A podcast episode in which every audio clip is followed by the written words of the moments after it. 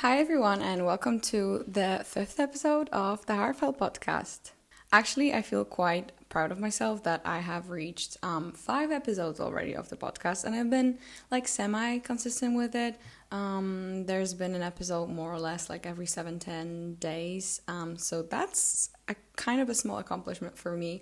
Um, I'm going strong. I love recording podcasts, and I feel like I say that in every episode, but it just it brings me so much satisfaction and joy and it's even like more than I expected initially. I hope that more of you will join me as a part of this journey and that you're you're enjoying it. You're enjoying it as well.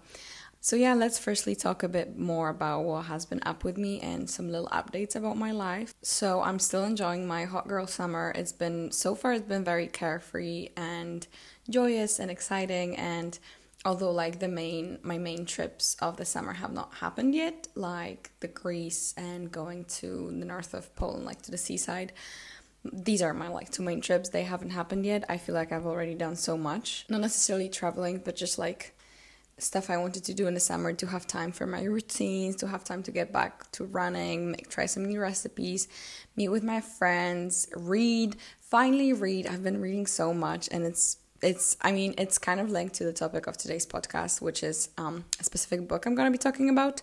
But in general um, even besides reading this one book i've read other ones and maybe it's not like some crazy amounts. Like when i was younger um like say 13 14 i me and my family have like a hut near a lake um in like a part of Poland, like two hours away from my home, and we would go there every summer. And I remember when I was younger, I would literally like bring um like as many books as I was spending days there. So say I was going for two weeks, I would literally bring 14 books, and I am not kidding you with that. Um, and I tried to read one book every day, and sometimes I would succeed. Um, I don't think I ever did like fully 14 books, but it I definitely read for the most part of my stay there and I just loved it. And I love reading every time I do it. Every time I kind of get back into it because I go through phases with that as with many things and I think when it comes to reading other people have that as well. It's very easy to kind of fall out of it and when you stop doing it regularly it just becomes harder and harder to pick up that book or it's really easy to make excuses. Wait, let me have a sip of my iced oat latte. is currently like 30 degrees um, outside, and I'm recording this with no open windows and you know a turned off fan because I don't want any background noise. Okay, um, the latte is great. Um, now what I was saying. Oh yeah, but when I kind of and when you fall out of like reading habits then it's kind of a bit more tricky to get back into it but you kind of have you to force your way through it and be like i know that it will pay off in the end and maybe like the first three times you pick up a book you feel like you don't feel like doing it at all. You feel like just you know watching tiktoks or i don't know going out with your friends. But sometimes you just gotta choose it um, and force it and read like 10 20 pages. And if you find an interesting book i feel like it's much easier to um, tackle that. Maybe um, taking on a 500 um, nonfiction book about data science is not you know everyone's cup of tea as their first choice and it may be much more harder to get into kind of this sort of um, uh, it's hard to get into read back into reading um, with those sort of books.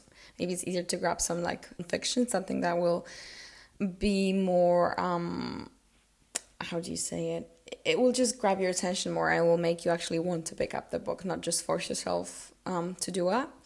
Um, and then i think it just becomes a habit like everything else. And um, if there's anything I've learned in my life is that like humans are so adaptable and we can um, take on any habit we actually want if we are just persistent enough to kind of stick with it for the first like two three weeks to a month. Um, because at the end at the beginning it's not really automatic right? You have to kind of make that conscious decision to do that but then it's just like something you lo- you do on like autopilot.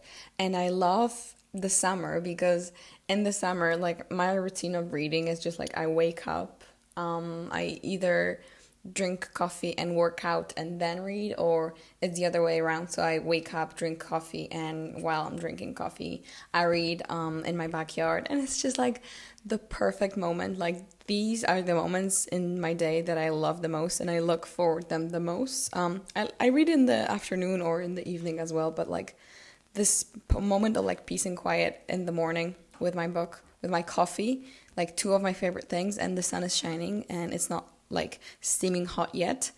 I just like, I just described my perfect morning basically. So yeah, I was making the point that I'm reading much more right now. I'm reading um The Handsman. Wait, is it called Handyman's Tale?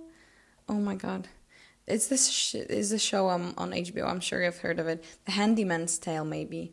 Um, I'm not really sure how to pronounce that. I have not watched the show. I think I maybe watched like two episodes like three years ago, but I didn't like it that much. Um, but then I bought a book, the book, and I currently reading it. Um, I'm like about to finish it. Well, I have like hundred pages left, but that's not that much and I really want to. The next book I want to read is going to be Atomic Habits, I think, because I've heard so much good stuff about this book. Um, and I, as I mentioned something about habits already, I really want to kind of I kind of know that habits have are like a very powerful thing and they basically like the choices you make on a daily basis on like whether you want to eat a healthy meal, whether you want to read instead of going on your phone, whether you want to go out with your friends or whether you're just being lazy and want to like stay at home and watch TV all day. These are the little choices you make and they uh, they eventually like and eventually they will kind of constitute your life in the big picture. So, yeah, and so many people like I've heard I think like 10 different recommendations about this book not necessarily from people in my life um, more like more so from with people like from internet and different like videos not necessarily like also like book channels. Just people mm, just people right and left have been recommending this book. So i'm very very curious if it's like actually that like powerful let's say and if it will have like a genuine impact on my life. Um just as the book I'm, I'm gonna be talking about today. So I was recently thinking about the fact that whenever I'm at home, and I have obviously like much more. Whenever I come home from London, I'm, I'm not, I'm I'm most likely not having university right now, or like I have like a Christmas break, a summer break, whatever. Whenever I come back home, I just feel so like my not only like my life is different, but I feel like my routines and my reality is very much different. Um, so, for example, in London, I tend to go to sleep later. Um, I tend to wake up later. I go out a lot. I basically barely spend time like alone alone in my room. I feel like that's probably gonna change next year, but this year it's just been being out all the time. I have FOMO quite a lot. Um, it's very exciting and, and you know fun and fast paced, but it's the opposite at home. I wake up, I go to sleep. Recently, I've been going to sleep at like, okay, like 11 ish, I say 10, 11, and that's like a rare thing for me. Um, I wake up around from 7 to, to like 8 39 at latest. Um, I have like a whole five hour morning routine. I work out pretty much like, I don't know, f- three, four times, five times a week. And it's genuinely something I enjoy doing. Um, I eat better, I feel like, and it's just overall easier, much easier for me to like have a healthy lifestyle here because I have so much more, obviously, because I have so much more time here. It's not just that I'm being like home, but in London, it's just like I, I don't really feel like working on that part of my life that much. And that's like something I'm very grateful for, and I appreciate that. Like at home, I get so much more creativity, and just I get so much more excited about um, not necessarily life because I'm very excited about life in London too, but I'm just very excited about like self growth. I just make so many plans and I'm like I'm just excited to grow and develop and I plan ahead and make to do lists for the summer and goals and um, it's just something that I much it, it comes much easier to me when I'm here than rather than when I'm in London so um, quite a major um, update for me. Um, i'm something again like i'm very excited to talk about and i already posted this on my instagram so if you follow me on my main instagram you could have seen that. Um, so i got my first tattoo finally! Like oh my god like you don't understand like i've been wanting to have a tattoo first like i don't know two three years. Um, and i actually i don't think i've ever told this story but I think around two years ago, almost two years ago, I was like I had an appointment set up for my tattoo. I wanted to get um like my zodiac sign constellation tattooed on my forearm, like left forearm. I paid for like the fee, like, I don't know how you say it, like the booking fee or something, like, you know, money you pay that like it's subtracted from the final amount you have to pay for the tattoo. But if you cancel on the visit, you don't get that money. I don't really know what it's called in English. Um, it's called zaliczka in Polish. Um, so I paid that. It was like 20 pounds basically. And um, I was like ready to get that tattoo. I was, I've decided it was not maybe not a big tattoo, but it was quite. A, it wasn't. It wasn't like a small, tiny, minimalistic tattoo. Um, and I've shown the design to my parents, and my mom was like, like opposing me getting it. Not necessarily me opposing getting a tattoo. She she knew it was like my choice, but she specifically didn't like that one. And on the morning because I was supposed to like skip school and get it because it was like the only available date. I was supposed to get it like I don't know, say 12 um, p.m. She um in the morning before I left um home for to get before I, in the morning before I left the house to get the tattoo, she was like talking me so much out of it. She was saying like the tattoo doesn't look good and it kind of looks like a spider with like legs and you're not gonna like it and you're gonna regret it. And I was like, no, mom, it's my decision. Blah blah blah. But and and I went there and I just got so freaked out about getting the tattoo and like obviously her saying all of that made me it's not that it made me like agree with her and I didn't realize suddenly that I didn't want it. I still wanted it, but it was just like too stressful for me at the time to get it with her like having all this negativity about the tattoo. I feel like I maybe would have liked it less just because she said so many negative things about it and I don't necessarily blame her for that. I mean, it was like out of, you know, her my she wanted like she had my good interest at heart. But um yeah, I didn't get it eventually and never kind of got my way like i never got ahead. I never got around to like re- redoing it and i'm i'm still kind of like i don't know how i would feel about it. I feel like i still would i wouldn't regret it right now like if i still had it. Um but who knows maybe in some years uh, i would i don't really care right now. Um but i lost i lost the money i lost zaliczka and um yeah it wasn't like some crazy amount but still kind of made me put up kind of made me put away making like having a tattoo until like till I'm like well decided about that. And finally, when I was in London, um, it kind of happened kind of randomly. I think I was talking to one of my friends because the thing is, when I came to London for first term, as I said so many times, like my life changed like 180 degrees, and it was just so crazy for me. And I felt like I very much often felt like my life was like a sine function. That's what I used to joke around. Like it's just like constant ups and downs. And I know like that's probably everyone's lives, but there it seemed like in a week I could have like three ups and three downs. And like I went through such different phases and moods and mood swings and um it was just batshit crazy, literally. And um it kind of started around there, like it started as a joke because I was like using that phrase so much that like my life is a sine function. And then I kind of like thought about it much more and someone like joked that like I should get it tattooed um or like I made that joke and someone like caught up with it and say like oh actually that, that's not a bad idea. And that's when it kind of like started and I was like hmm, I'll I'll give it like a thought. I'll like have it in the back of my head. And ever since like I just didn't um feel like changing about like I, my mind didn't change about it and then it kind of gained, gained even more meaning. And what's so funny is this tattoo relate even like will semi relate to this episode um which i will get to. Trust me i will get to it but like bear with me. Um and yeah i got the tattoo like a week ago and it literally lasted maybe a three minutes two minutes max. Um i recorded it so it's gonna be up on my channel. It, it wasn't like a huge deal but still it was my first tattoo. It didn't hurt um, you know, obviously it was like a bit, not even a plus. I literally did not care. Um, I was just too excited to get it. Um, and the lady that tattooed me, she said like that was literally the shortest tattoo she's ever done. So it's not it's not tiny tiny, but it's small, very small and minimalistic. It's literally it's literally like a horizontal line and like a sine function basically, or like a curve like that goes up and down and up, up down up. Yeah.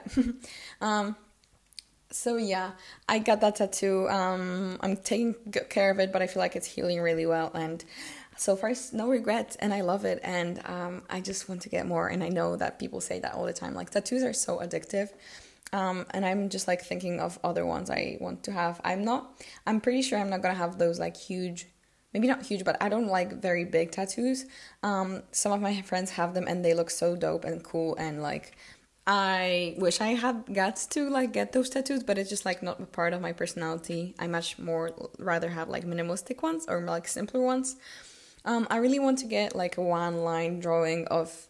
Well, okay, I'm not gonna spoil it. Um, let's just leave it at that. But it's nothing in the near near future because a it costs money.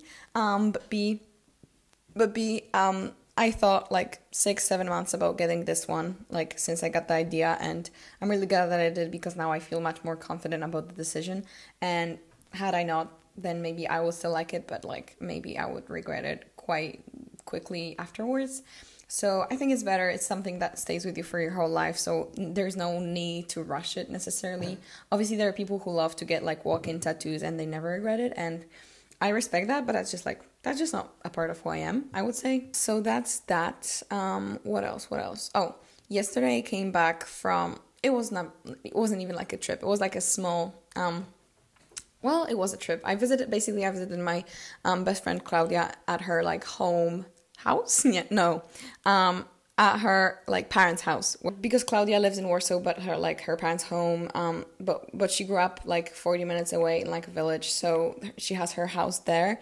And um, I visited her, her her I visited her there, and it was actually like the second time I saw her this week. So um, I was really excited because basically I don't think I talk about this much. Claudia is like one of my best friends, and the thing is we are very very close and we talk a lot, um, but mostly online because she lives in Warsaw and even when I like lived in Białystok, like we still kind of you know it was diff- much more like more difficult to meet that often. And besides, like we got really close mostly like in 2020, um, even though I've known her for like five years.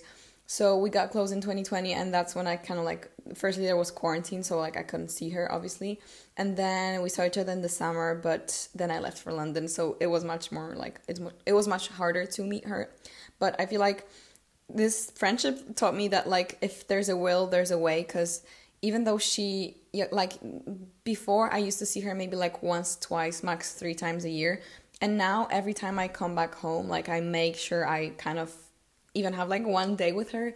So during my christmas break i literally stayed with her for like five days when lockdown in uk happened and i couldn't go back there. And i was really and i was like really sad about it. And i just wanted to kind of like go get like away from my home. So I just stayed with her for five days and in Warsaw and it was so fun. We just basically drank off brand martini and watched movies and vibed. And then during like spring break, I just like before my flight, I came to visit her for one day and then like went straight straight to the airport from her house. And and yeah, now it's summer, so it's much more like it's much easier to for me for us to meet and it was her 25th birthday last week and she came like a like a day after her birthday she came and visited me in my home. And we had like two days of summery fun. Um but it was so hot we basically could not do much um because it was just like unbearable to go anywhere. Um and like two days later after she left i visited her um and we stayed we stayed over at her house with like some other friends and it was so much fun like firstly because obviously i love claudia and i don't have that much time to spend with her in real life so it's always like something i'm very like grateful for and i don't take it for granted. But i also met some new like her friends and we had like a grill we had like a movie night um, i did some like mojito drinks um, it was just we did just so much um, but also we chilled so much we just read books and play taboo and ah, it was just lovely uh, and I felt like it was a perfect de-stressor for me. Um, and now I'm at home for like two days, and I will be leaving for Greece literally tomorrow. Like my flight is in two days, but it's at 7 a.m. So I have to be in Warsaw like way before that. So I have to go either the evening before or during the night. I'm not yet sure what I'm gonna do. Um, and yeah, I'm going to Greece for like six days, and then Dimitra's flying to me, like with me to Warsaw, and uh, we're gonna have so much fun. But basically, I don't have that much time spent to spend at home, and like these two days, like today and tomorrow, they're just like jam packed with tasks to do before I leave. Um, and suddenly recording podcast has become a priority for me. And basically, I just really wanted to film this episode because it's something that like I just literally am like itching to talk about the um, the book I'm gonna be telling you about. And I know I'm making this intro or just this segment of the podcast so long, but um, it's what it is. If I feel like talking about my life a bit more, then I will talk about my life a bit more. I didn't really have the opportunity to do that on the vlog because on my YouTube channel because I just have not been. I just recorded one or two videos at home. Um, I mostly have been like editing old ones. I just have so much footages. I feel like I have three videos to edit. Yeah, I do. I basically have three videos to edit, which is fun because I have, you know, I don't have to stress about filming on the spot. But still, it's a lot but yeah, now let's kind of smoothly um, make our way to, or make my way to the topic of the the main body and topic of today's podcast episode, which is a book that I've read about. Um, I think I started two weeks ago. I maybe it took me like a week to read it.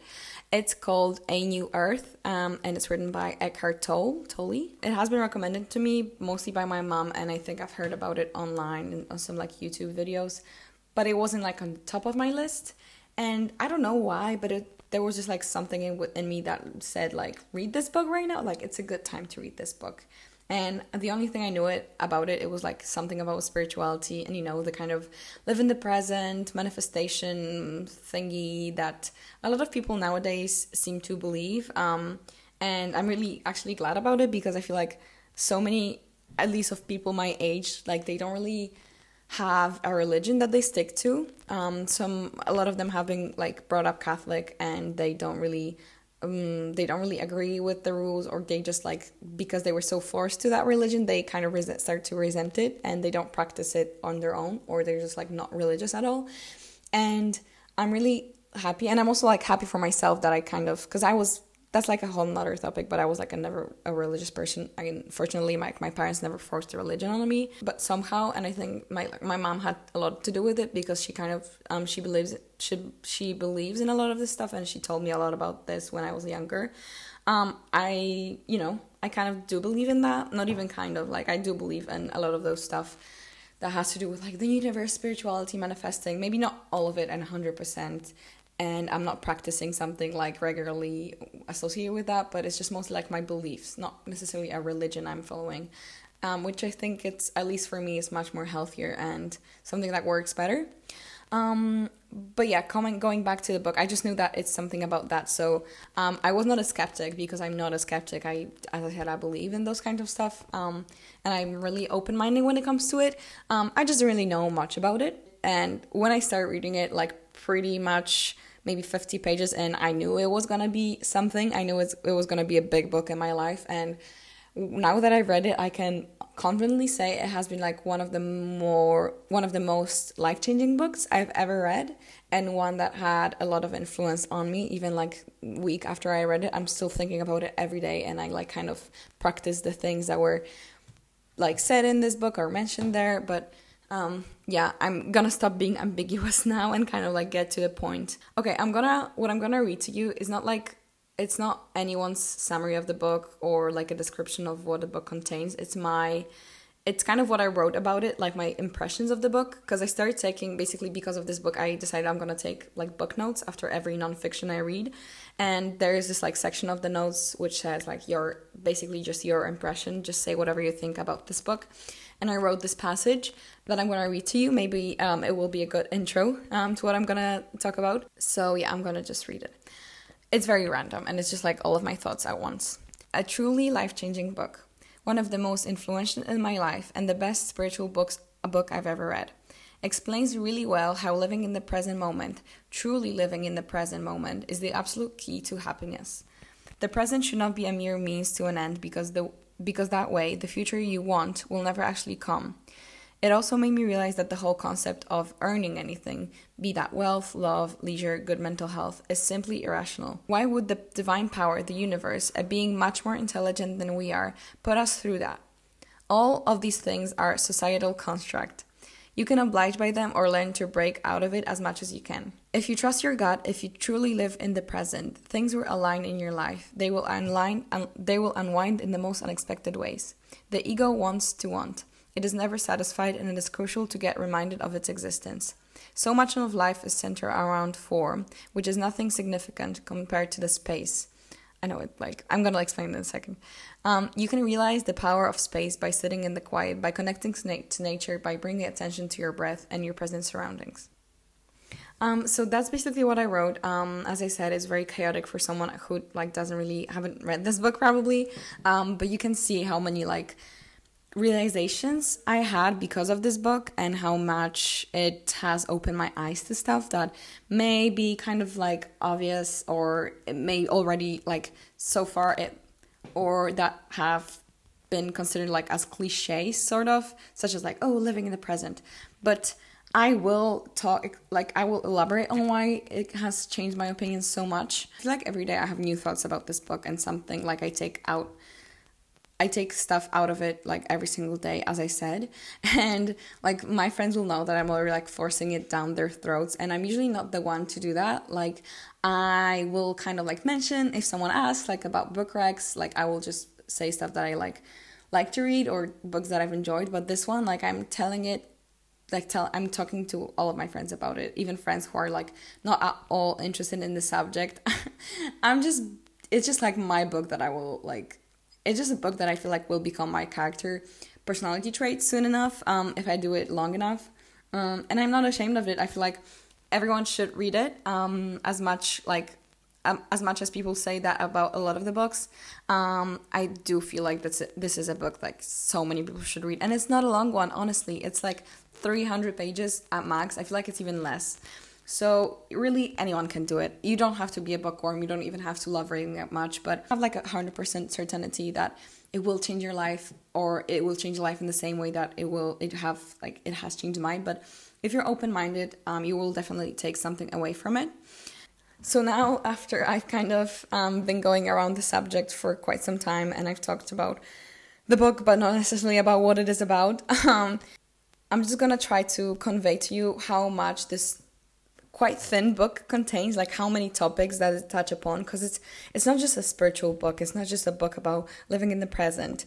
Um generally. Okay so there was like i found this website that kind of summarized so so many quotes or like there was just like a list of quotes that i kind of drawn drawn from when i was making those notes for this podcast. So more or less this book talks about religion and spirituality physical body ego identification with form, roles, stress, happiness and unhappiness, suffering, surrender, the present moment, awareness, spaciousness, interconnection, interconnection, God, love, enlightenment, non-attachment, peace, abundance, everything. Like all of that as I said, more or less, obviously. Um, for example, I think like the main themes for me, at least the ones that I kind of got the most from, were ego, um, were ego, and it is a big like overriding theme of the book. Um, it's also suffering and the present moment and kind of the voice in our head and how like our it influences our surroundings.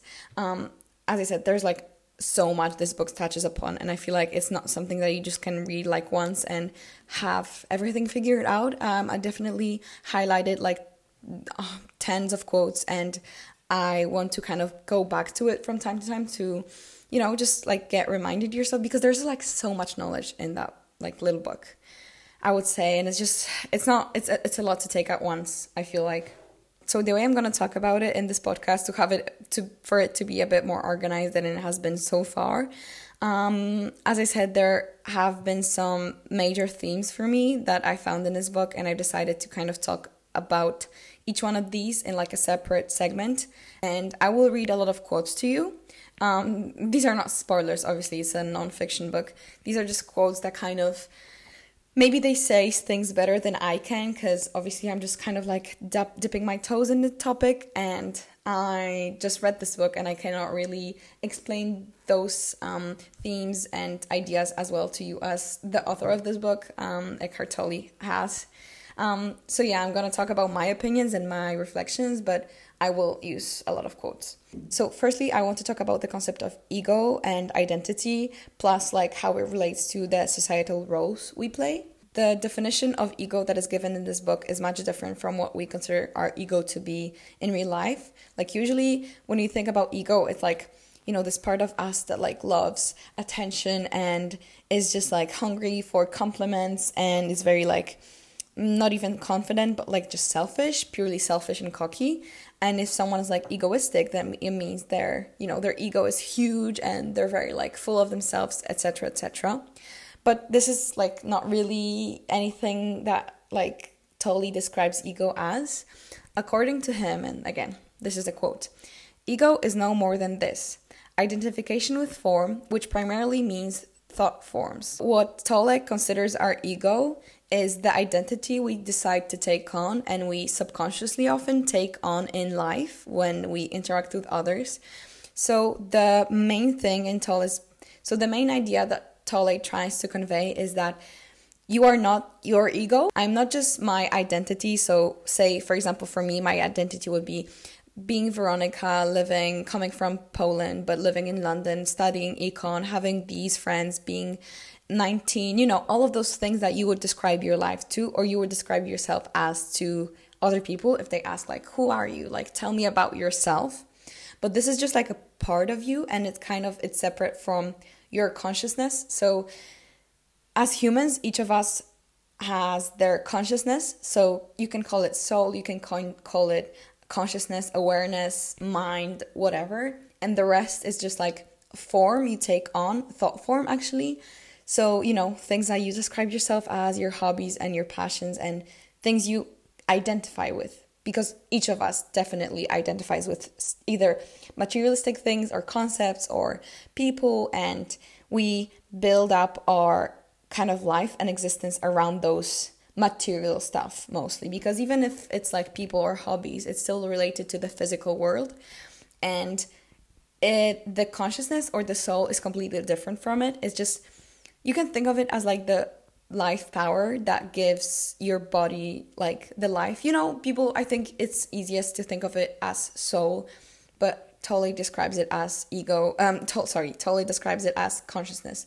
So I will talk about this. I will mention like when it comes to soul, I will use the word I will use the word um consciousness. And as I mentioned, he makes a clear distinction between like the form and the essence.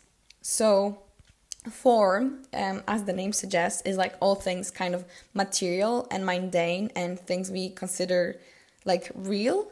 Um, so you know a desk a phone your mother um, your university even your hobby like doing youtube. It's something that like is feasible. It's kind of understandable. We perceive it and we are able to talk to other people about it and they will know what we're talking about because it's something we all can perceive kind of um, and your thoughts are also form. And your thoughts are often also form because they kind of are so attached to form. So we think about like our past people who have hurt us or the book we've read. You know it's all kind of form. And the essence is kind of the opposite. So it's the so for example when you look at the sky and you realize that the universe is kind of like it doesn't have boundaries that's the essence when you are in nature and you don't really think about much and you kind of just you just feel something like opening up or you just feel something changing or you just feel this presence this being in one like with nature this is essence. When you are sitting in quiet and you just kind of start to hear the quiet in a way that's the essence. It's it's so difficult to like describe it and again, like I feel like for those of you who are a bit more on the skeptic side, I feel like you are probably a lot of you are open minded. Um, because I think like like attracts like. So I, who I consider myself an open minded person, I feel like you also quite like I don't think someone who is like right winged and religious and you know doesn't like is so up, like against those kind of stuff would kind of like listen to my podcast um or watch my YouTube videos. But in general, I feel like you know it can sound weird when I'm talking about it, but I just really feel like I need to get it out there, and this is what this podcast is for.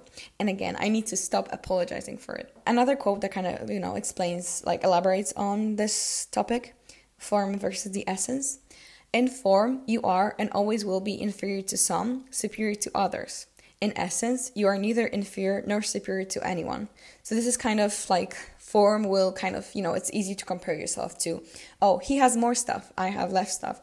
He has the love of his life there and I do not yet. Like I've never been in a relationship. You know, those kind of like it's very easy to compare ourselves when it comes to forms. Um, but when it comes to essence, we are just souls. We are just born to this world without any belongings or identity and this is where like on this level we are all very equal and we are basically the same and one with each other but you know it's very something like as we get older and we just take on more and more pieces of our identity and we become more kind of ourselves but it's also very easy to think of our identity as ourselves and again like this is not truly who we are. Obviously we all need identity. It like it's a huge part of our life. It like helps us you know it it's much more easy to interact with other people. It's kind of like, you know, it's a natural part of life to have an ego and to have identity. And I'm not saying that ego is bad, it's just something we are and we have. But the thing is, but the bad thing about ego is like it's very easy to get attached to it and kind of mm, think of yourself as purely your ego and this is where things become like they kind of can go downwards and a lot of issues in people's life and causes of their suffering are very much linked to that too too much attachment to ego identity societal roles or the past or the future and i'm going to talk about it later as well but um, yeah i just want to make that point clear. Now something that really really really resonated with me when it comes to this book um, um, um kind of started to tackle um, the link between um, ego and material possessions and again like if you have been watching or listening to me for even a short while you probably know that like i try to be more on the minimalistic side and I do kind of get like really tired of having a lot of stuff and it's not something like I definitely know that I'm not a hoarder or like I just like it doesn't bring me joy to have a lot of stuff. Um, I don't think I'm a minimalist, but like, but I don't think I'm like the stereotypical minimalist. Um, I definitely have a lot of stuff, but um, I try to be much more conscious about it. What the author explains as like the root of a lot of like consumerism and materialistic culture is because I think like we, a lot of us like blame it on humans and like we just want more stuff and we think that stuff are gonna like replace our happiness but they don't. But the thing is it's not just that we want to have stuff. It's mostly that we want to constantly want stuff. So our ego sort of constantly wants to be in the state of lack in a way. So you we, we all know this feeling when we say we go on a big shopping spree and you know we buy a lot of cute stuff. And for the first one or two or three weeks when we wear those stuff and like out in public and people notice them it's really fun. It's you know it's nice. You feel better about yourself. You may feel more confident. But eventually like there is it is always the case that the stuff will become like old like not even old. Like it will just stop being very like new and fresh. And you know it will just become another item in your closet and you're not going to be excited about wearing it it anymore and you will want more stuff. You will think about the next things you're gonna buy. There's gonna be a new TikTok trend, there's gonna be a new dress or a new line of clothing, and you're gonna want more. And we all have known this feeling. It's kind of something we all think of as obvious, but the the core root of that may be like a bit more mysterious because it's not even that like we think it's gonna replace our happiness or like relationships with people because I feel like a lot of us are we well know that it's not gonna bring us happiness, but it's still something that we cannot stop ourselves from wanting, and including myself definitely. Like I'm still guilty of that. Um, but the thing is, kind of stems from us humans looking for our identity in material possessions, and that is a very powerful idea to me. I don't know if I kind of explained that well what I mean is the more stuff we buy and the more stuff we crave, um, we just think that it they will kind of make us more us than we already are. So, say you so f- to give an example, say you kind of like the cottagecore aesthetic and you feel like at heart it's someone you like you are, um, but you don't. But our current like media and society kind of makes us think that it's not really about the things that are in your head that matters it's about how it looks. And again it's like tiktok makes it even more prominent. Like we just you know if you it cottagecore has kind of like okay it's a stupid example but sort of cottagecore has i feel like it stopped kind of being about being in nature and reading and picking up vegetables, but it's mostly about having flowy dresses and looking cute and doing fairy makeup. And I feel like that there can all be like a part of it, of course, and it's fun. But I feel like we so often think think about stuff in such like surface level, surface level, materialistic clothes, um, aesthetic type of way, and not necessarily focus on the ideas and the feelings behind this. And again, this is something like and and again i feel like that's something i'm guilty of doing again like i don't know i can buy books because i feel like i like to think of myself as a reader or i buy like kind of like cute minimalistic elegant clothes because i want this is the kind of like woman i aspire to be. Like this is the kind of direction i'm drawn towards. And i feel like i often feel inferior because I'm not there yet because I don't have the money to buy all of that because I don't have like all the fa- fancy furniture I see on like people's stories. And it doesn't it, it's not even about like having a lot but there are some certain people for example I don't know if you know them like I don't know if you know her she's like an Instagrammer influencer whatever um Orion, Vanessa or Orion Carloto um, she's a poet and an um, influencer and I love her I absolutely adore her aesthetic she has like this you know beige minimalistic um classy aesthetic, um, poetry, reading, all of that. And I absolutely love that. And it definitely is my vibe. But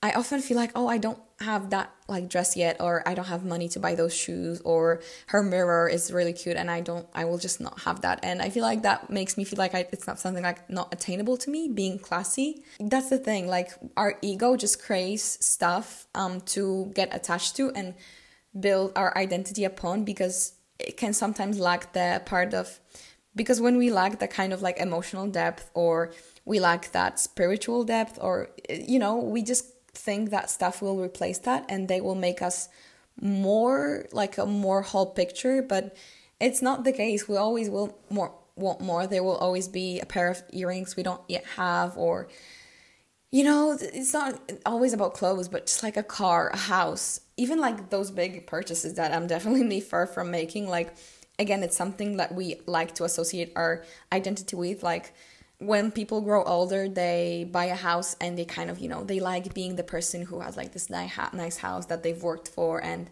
they tell their friends about it. And it's something that we get attached to so much. And attachment to things is like I do like one of the quotes I like believe in is like attachment is the root of all suffering. And I'm not again I'm not saying that like you shouldn't get attached to anything because it's natural and you will get attached to people and you will get attached to stuff whether they have like nostalgic value or they have like materialistic value but it's I think like it's the level of attachment and it's the consciousness of that attachment like do you actually realize that you like rely so much um, on those items and that you like kind of bind yourself so much to the possessions you own.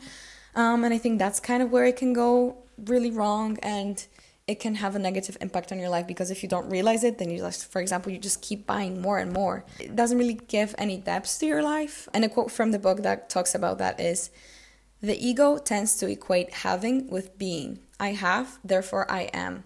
And the more I have, the more I am. The ego lives through comparison how you are seen by others turn into how you see yourself and i that, that's not something i mentioned yet but again that's something it's that's definitely um that is definitely true like how others perceive me. Um well maybe it's not who i am but it's something i definitely associate myself with in a way and something i describe myself as. Like people's perception of yourself is such a powerful tool. Not even a tool because not something you really can change or have control over but it's something that definitely has a huge impact on how you perceive yourself. Even if it's like it doesn't have to be just people like bullying you and hating on you or like um have saying negative stuff about you um or hating on you is can be like positive stuff. And if people like compliment how your body looks all the time and say you're like so fit or skinny whatever then you kind of start to associate yourself with being fit and skinny and if you gain weight or you lose weight like you like you kind of feel like you can lose a part of your identity because of that because like how will people think of me? I think this is my problem a lot of the times like um i feel like a lot of people say stuff about my body that can be positive in their heads but like i i'm very like kind of sensitive around that topic and um whenever i would like gain a little bit of more weight or like i even just it doesn't have to be like real i can just like kind of think that I did, then an instant thought in my head is like, what will people think of me? Like, will they change the way they see me because that's something they constantly notice about me? Um, and that's that can be very detrimental to your mental health. Okay, two last quotes when it comes to that, and we're moving to another segment. I swear, this episode is gonna be, I think, the longest one because I don't think I can do it in two parts. I just need to get it out there at one because um, um, I just don't want to make another two part episode. It's just too much. Um, and clearly, I have to kind of make my thoughts more concise because it's um, it's not it's gonna be unfeasible to even listen to that if it's gonna be a full two hour episode. Um, but okay, I'm not gonna talk more. Um, so the two quotes I want to read when it comes to that kind of topic. Um, when I identify with something, I make it the same. The same as what? The same as I. I endow it with a sense of self, and so it becomes a part of my quote unquote identity. One of the most basic levels of identifications is with things. My toy later becomes my car, my house, my clothes, and so on.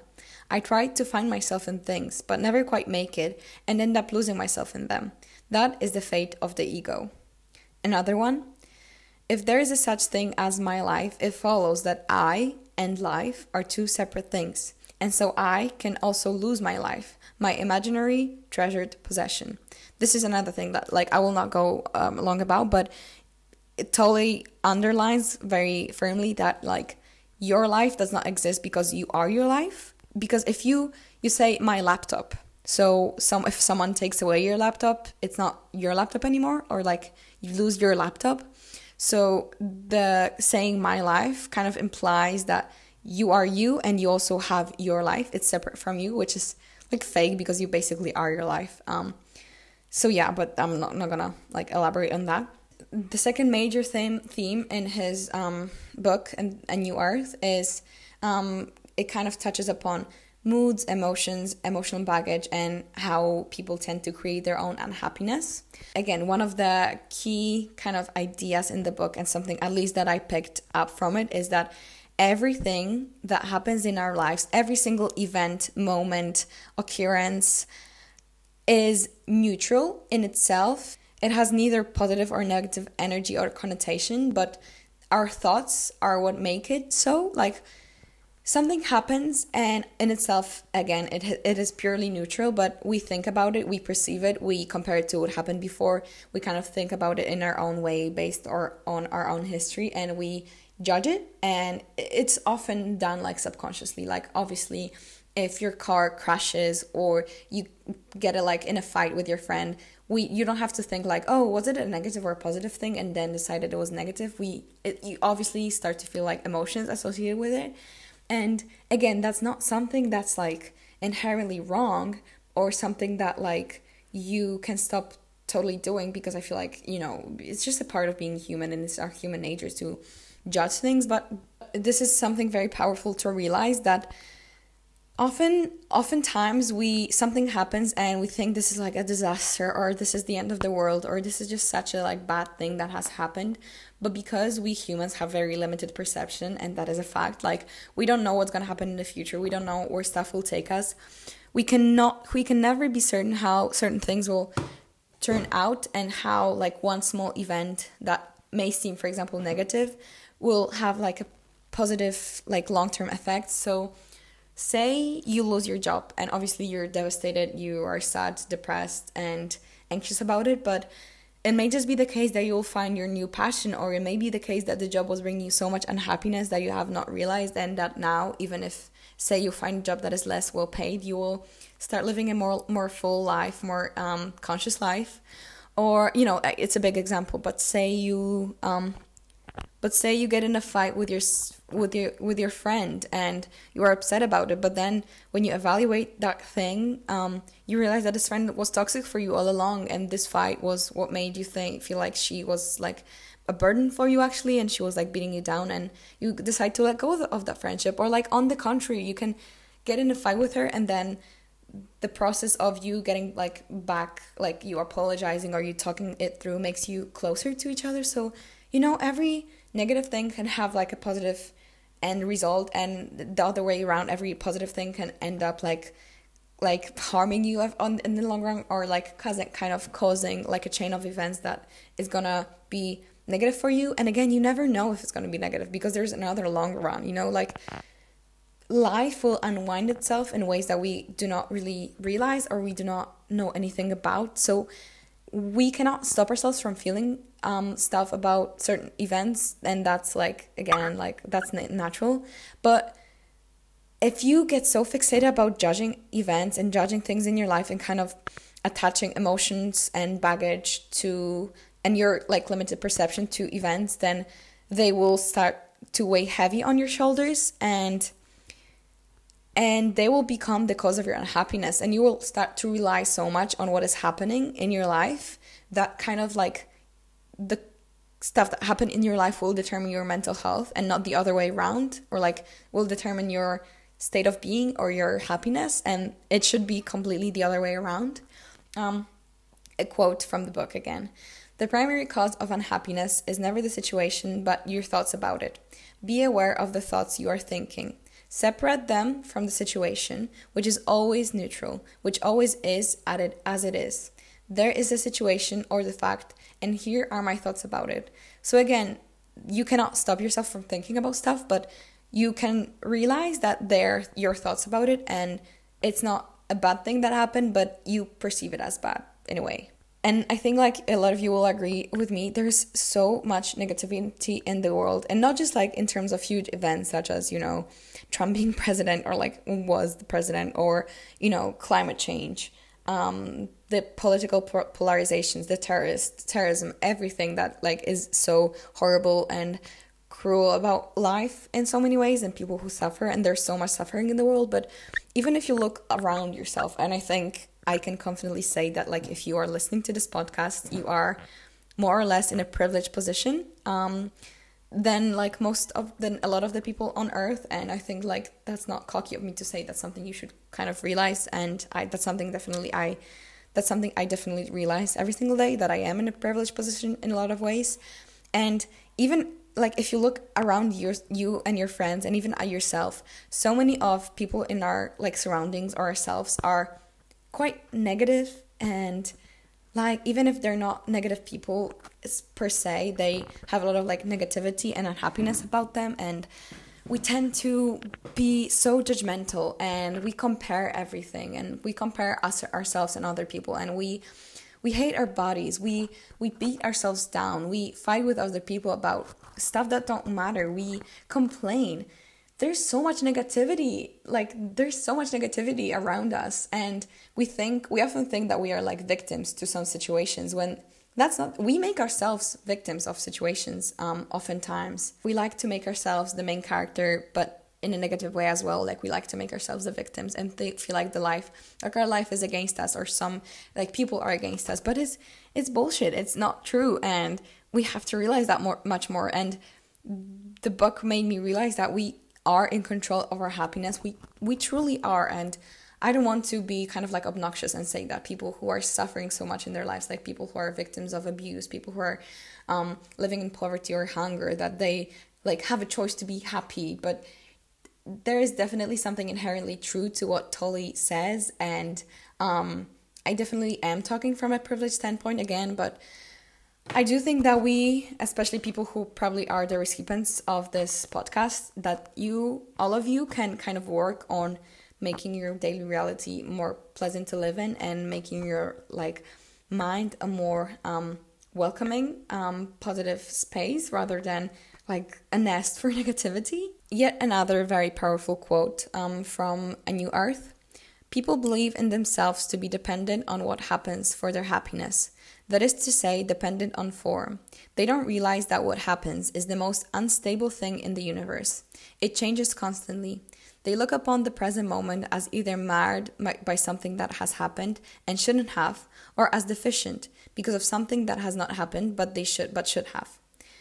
Um, and so they miss the deeper perfection that is inherent in life itself, a perfection that is already that is always already there, that lies beyond what is happening or not happening, beyond form. People will people wrongly assume that happiness is something that can be achieved when it like we can never seek after happiness because it must be felt in the present and the act of seeking happiness already kind of beats the purpose and kind of takes away the happiness because I feel like so many people, including me, like are guilty of postponing our happiness. We think that we will be happier in the future, or we will be more satisfied, or confident, or um, loving, or you know, caring in the future. But eh, postponing those stuff never works, and there will always be a future that you can postpone stuff to. And if you always like kind of and if you are not able to find peace, to find quiet, to find joy and satisfaction in the, within the present moment, then you probably will not be able to do that in the future if you not change anything about yourself. If you not not even yourself if you not change anything about your perception. It's not about yourself. It's not about how much you work out. It's not about what you eat. It's not even about like how you treat other people. The thing what I, I mean obviously these are all very important stuff but what i'm trying to convey is being happy with the present moment it's it's not it has nothing to do about how you look or what is around you honestly. You can be sitting you know at the desert and there can be nothing around you and you can be happy in the moment. You can be sitting at the bus stop and your bus can be an hour late and you can be cold and you can still be happy. Maybe you're not very comfortable but you can be happy if you know what i mean. You can be happy in a boring classroom during a history lesson. You can be happy standing in a line in a queue um, and waiting for whatever whatever it is. And it all depends on how you perceive the present and what surrounds you. Um, and it's very very difficult to realize that um and, but it's also very powerful. And it kind of it goes both ways because on one hand you know it's a big it's a it's something huge to realize that like you don't have to postpone your happiness and actually you can be happy right now. It's very eye opening but on the other hand it does take some effort and work. And a lot of us i feel like kind of feel comforted by the fact that like we accept the fact that we are not happy or we are not satisfied with our lives because we think that it depends on stuff. So we think like okay i'm not satisfied. But like when i get this job like i definitely will be. And for me for example it's being anxious and stressed all the time um and beating myself down over like productivity. So i often think to myself like okay so yeah i am like that right now. And it kind of like kind of and oftentimes it ruins my like excitement about life or it makes my days worse. But when I get this job, when I get a job, when I get go out of uni or when I make some money and I'm kind of like more self-independent when it comes to finances, like this is when I will be happy. This is when I will count like startly finally start fully living. But there will always be this thing. There will always be a job you will get in the future. There will always be like something that you want but you don't have and you will attach your like happiness and life satisfaction to it, but it, it, it like never works that way, honestly. And that again like that's something all of us know but no, none of us kind of can stick to it and none of us like almost none of us kind of practice it on a daily basis and it's so easy to lose sight of that and to focus on the big picture. Well the big, big picture eh, the big picture honestly constitute of every present moment and every breath you take and every second that you live through and if you live through every second thinking about the future then your life will never be lived in the present moment as it should be. And the last thing I want to mention when it comes to that kind of topic is suffering. Um, as I said, like a lot of us cause suffering to ourselves, but I will never argue with the fact that there are some stuff that we will go through, like each of us will go through their portion of suffering in life, and it is inherently inevitable. It can be anything, it can be like having some mental health issues, having like bad relationships, having abuse, suffering from abuse in your life, or I don't know, someone close to you uh, passing away or losing a job, whatever. You know, all of us have definitely suffered already in life, and it is something that like we will go through again and again. Like we will suffer and we will suffer. But the thing is, it again, like you can change your perception of that. You can either feel that you don't deserve the suffering or that suffering is bad and you just want to get out of it as soon as possible but honestly, the only way to like kind of pass through suffering, the, the only way out is through, honestly, and not only through and not only living through the suffering consciously, but also kind of knowing and accepting, but kind of accepting that and knowing that it will only make you stronger and it can only be another life lesson. And I feel like I definitely, one of my like biggest life philosophies is like the most I definitely believe that like most life knowledge I've gained or like my wisdom like not necessarily my intelligence or like my smart like my book knowledge but like my life knowledge it comes from times of like it comes from hardship it comes from pain it comes from suffering it comes from loss. All of those things are what made me kind of reflect upon my choices stuff that make me suffer like people who make me unhappy in life people who beat me down again like all of that. It all comes from it all stems from suffering and having that moment of like depth and obviously being fun like having fun and being happy and being excited about life is it's such a huge part of life and it's something we all strive towards and it's not a negative thing but you know you can definitely agree with me. I think you will not like disagree with me when i say if you could choose to either have life with all its ups and downs or you could only or the other option would be like being happy all the fucking time then you would not choose that option. Like the lows are what makes the ups kind of worthwhile and we appreciate them much more. And again, it relates to my tattoo. Like this is what I've been this is all the kind of like message that I have put into my tattoo and I think if you if you listen to this episode, you will finally get my tattoo because I don't think people get it. Like I, I don't want to come off as arrogant, but like I feel like people like I don't like being asked about like what this tattoo means because again, a, a it's personal. B it will require me like so much like explaining to do to fully like get for people to get a grip of that. So like and third of all, like why do people even ask about like the meaning of a tattoo? You can like I feel like if it's you're like you're really close friends that you they either will know it or it doesn't require much explaining. But like if random people like either from Instagram or just like people I'm not really like my acquaintances in life, if they like ask about my tattoo meaning, like, bro, like it can mean so much for me, and like I don't really feel like I have to explain that. A simple sentence that I found in the book is Suffering has a noble purpose, the evolution of consciousness and the burning up of the ego. So, as I said, if we suffer, we inherently will become more deep and we will learn more we will learn more about life but the trick is it will only happen if we are conscious about it and we are reflective about it. If we just suffer for the sake of it and we suffer and suffer and suffer and never reflect on, on like the causes or never reflect on what like constitutes our suffering we will probably you will probably like carry on suffering and it will be just kind of surface level in a way okay i really have to go a bit quicker because i'm already on an hour and 13 minutes i did not expect this for to go for that long again, so moving on, we have another major theme of the book, which is acceptance and not reacting so much to what happens in your life. Um, I think what's so crucial about living in the like what's so crucial about kind of making your life easier for yourself and being more at peace with everything that happens and goes through your life is the act of acceptance. What's so crucial is a kind of surrendering to the present moment so coming into it without expectations coming it with like accepting that whatever happens happens and you do not have control over it and not trying to force control because it will only like end up with more suffering so you know even if negative stuff happen in your life then kind of accepting that you may not understand it yet but there is some like bigger thought to it or it will kind of unwind in the long run um, and things kind of have their purpose the way Tolle describes it is yielding means inner acceptance of what is. You are open to life. Resistance is an inner contraction, a hardening of the shell of the ego. You are closed. Whatever action you take in a state of inner resistance, which we could also call negativity, will create more outer resistance, and the universe will not be on your side. Life will not be helpful.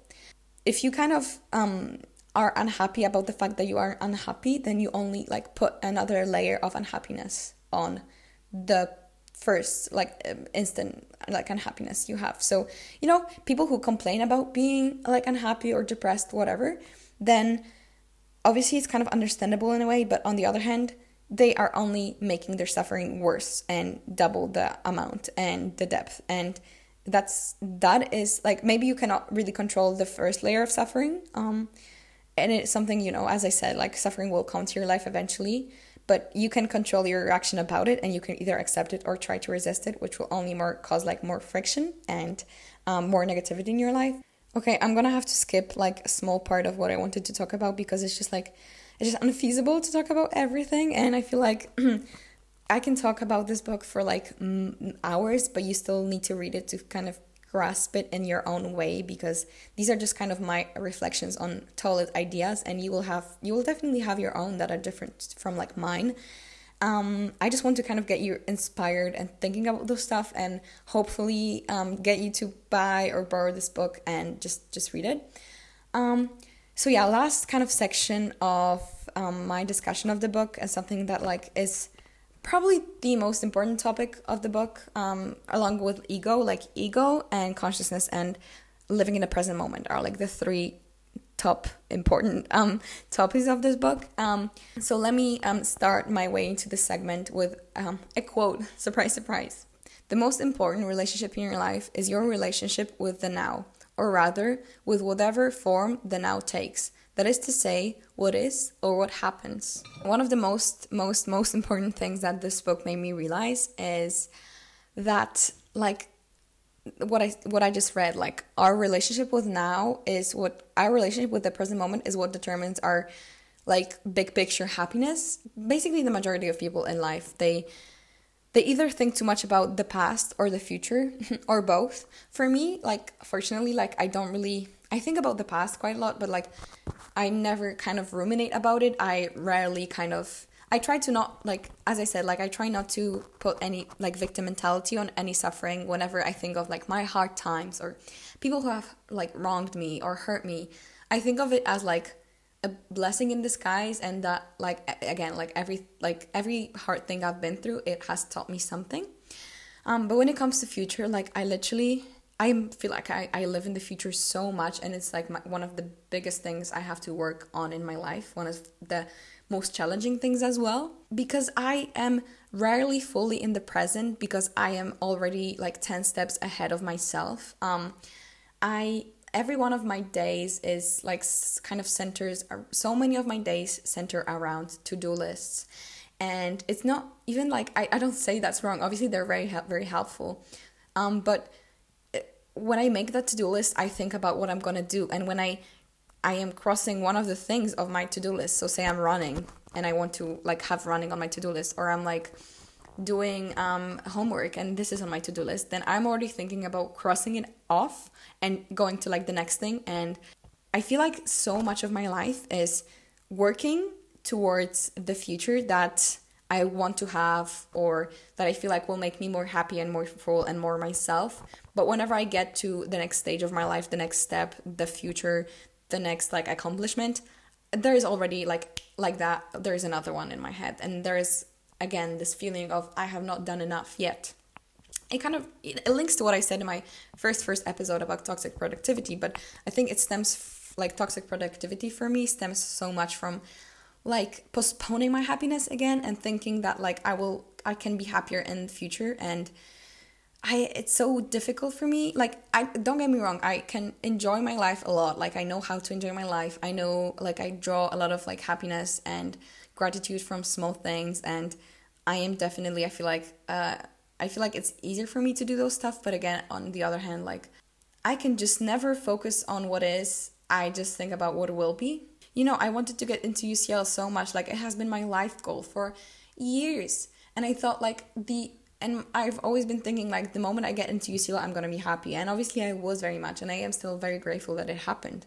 But I am in UCL right now, and I'm already stressing about internships. I'm already stressing about um, getting a job afterward. I think like job stress and like internship and like career choice is one of the two biggest like stressors in my life, and something that kind of can impact me in so many negative ways. This book got me thinking so much about like why is the future for us so much more exciting than the present. I think I've arrived at the perfect answer, and I think, and it's very, very simple.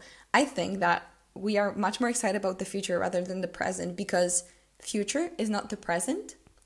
And what I mean is that when future becomes the present, as I said, then it's not longer the future, so it's the present. So it's much less exciting because we as humans cannot live in the present. It's so difficult for us because we we are on autopilot mode and we either live in the past or we live in the future and we rarely kind of sit down or just like we rarely realize that we are here that we are living in this space in this moment with these people.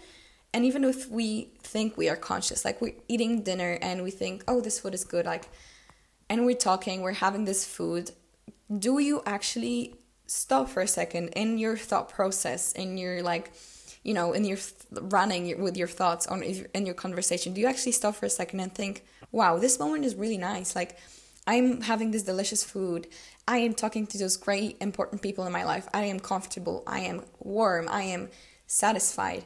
And maybe i gave like a wrong example because obviously you you know it's very easy to be it's quite easy to be happy in those moments. But the thing is if you only live life from one great moment to another, then you're not going to be really living life because those small, quote unquote, great moments, big moments constitute just like 1% of your reality. And the other one is so much of it is just like mundane is it's doing the laundry it's doing the dishes it's reading it's walking it's breathing it's sleeping it's talking on the phone it's everything it's studying if you think of those things as like means to an end if you think that you're washing the dishes to like have them be clean. If you're walking only with the purpose of if you're walking and you're thinking during the walk you only want to get to your end point, like then you're not really living there. You're not appreciating the sole act of walking. And I'm not saying that it's easy to kind of you, you don't have to be in love with walking or you don't have to be like, "Oh, I'm so grateful to be washing those dishes right now." But you kind of should accept that you are doing that and not try to already think of the next step? Like, even right now, as you're listening to this podcast, are you really conscious of your breath? Are you really conscious of what like surface are you sitting or standing on or are you conscious of the sounds around you? Are you sitting in a quiet? Are you sitting I like we aren't. Most of the time we just aren't because we are living but we're not conscious of our living. And that's that's how life kind of can pass by without us truly like realizing and appreciating it. In order to have a happy future, which is obviously something we all want, we need to have a happy present because the present moment for you right now is the future for your past self. So your past self wanted you to be happy right now, thought your past self thought you will be happy right now, but if you're not, then it's always gonna be like that. You you're always gonna be like thinking that happiness will happen for you in the future, but it's not gonna because it's not happening for the present. Literally, this is kind of as simple as that. And an example from my own life, and this is kind of an example of how this book has already influenced me and like the positive things it is doing for me. So, um, right now I am in my home, but when I was scripting this episode podcast, I was um, on the train um, to Claudia's house, right? So I was sitting on that train, but the train, so I was supposed to go on the train at like 1 p.m., but Firstly, uh, when my dad drove me to the station, it was like 30 degrees Celsius. It was so hot. And literally, this moment I stepped on the station, they announced that the train was gonna be like 40 minutes late. And, you know, everyone was kind of like, oh, oh my God, this is such a pain in the ass. But like, and obviously that was my, my first reaction as well. But then I sat on the steps in the shadow, like I found the shadow, and I just like pulled out my phone and I started listening to a podcast episode and just like looked around me and thought like wow it's it's summertime like i'm sitting here i have free time i can listen to this podcast i love i it's warm it, the weather is great and i'm about to like go see my friend why would i be unhappy in this moment why would i be like suffering or complaining about it um when it's just like there's nothing wrong with it inherently Mm, and for example, like sitting on the station made me have more time to script this episode. Or and then when the train finally came, we had to wait like another thirty minutes for them to like clean the train. And then when we got on it, there were so many people. It was just jam packed, and the aircon didn't work. It was just sweaty, stinky, and not very pleasurable. And obviously I wasn't very like like enthusiastic about the situation.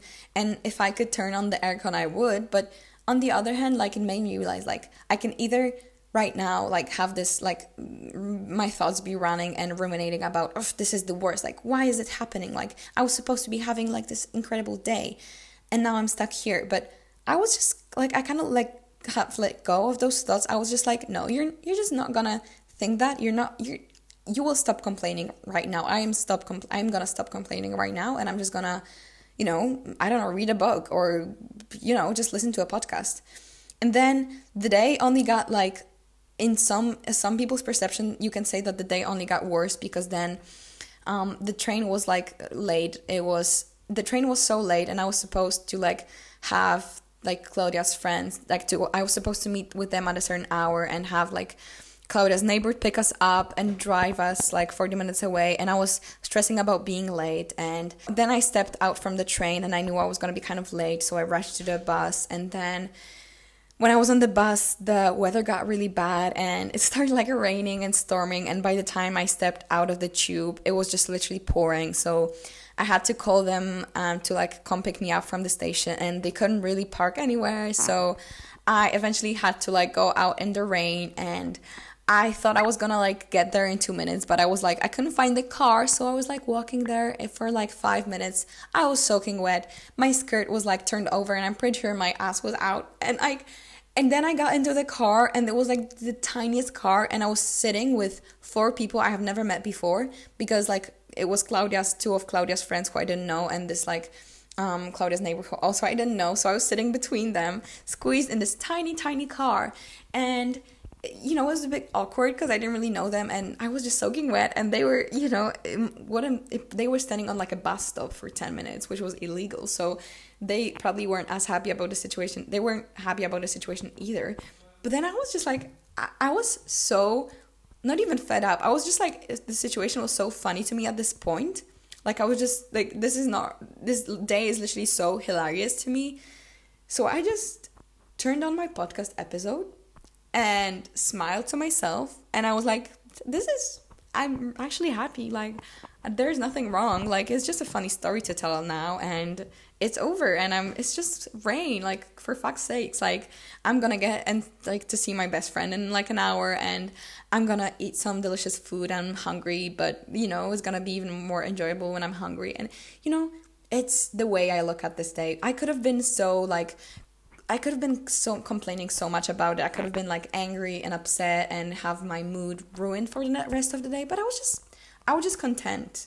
When I realized that, it made me so happy, and it made me, you know, it just opened my eyes again. I'm like repeating the same sentences over and over, but this is what I truly felt at that moment, and I feel like it is only like a starting point for me. And now I try to be so much more conscious, as I said, of like my surroundings, my breath my thoughts um, and live more much more in the present which is a very very difficult thing but it's something i kind of want to fully like work on. I want to get back to meditating. I want to appreciate every moment for what it is and not just perceive it as again like a means to an end. Okay um last kind of kind of last few quotes i want to read to you because i just don't want to skip them so now when it comes to like linked to what I say, like when it comes to past and future, when you really think about it, they're just not even societal constructs, they're just like mental constructs because past does not exist. It's just like your memories of what happened in the present that was. And future does not exist yet. It's not feasible. And when it will become present, that it will exist because it will be the present. But for now, it literally does not exist. Like tomorrow it has not happened so for therefore it does not exist. And the present is the only thing that we only like truly have right now and that we not even have control over but that we can actually participate in actively and the future and the past are just again con- concepts. So the quote that explains it according to um, Tolle is time that is to say past and future is what the false mind mind made self the ego lives on. And time is in your mind it isn't something that has an objective existence out there. It is a mind structure needed for sensory perception, indispensable for practical practical purposes, but the greatest hindrance, sorry, to knowing yourself. Time is the horizontal dimension of life, the surface layer of reality.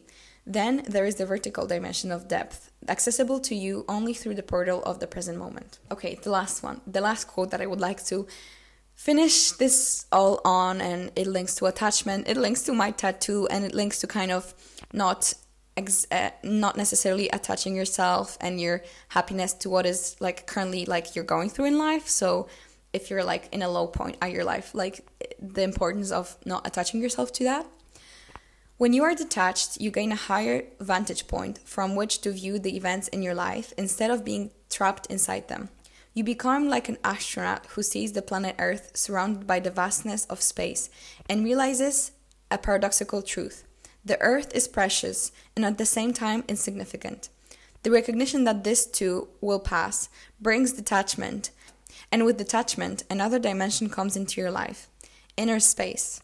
Okay, and this is where I will end this podcast on because I could go on and on and on and on because there is so much, and every kind of thought provokes another one. And if, and the thing I'm gonna say for the last is if you did not understand some of the like things I said, or you thought they were kind of surface level and you don't agree with that, or you just, you know, you got angry by what I said because you think it's ignorant, then please read the book first.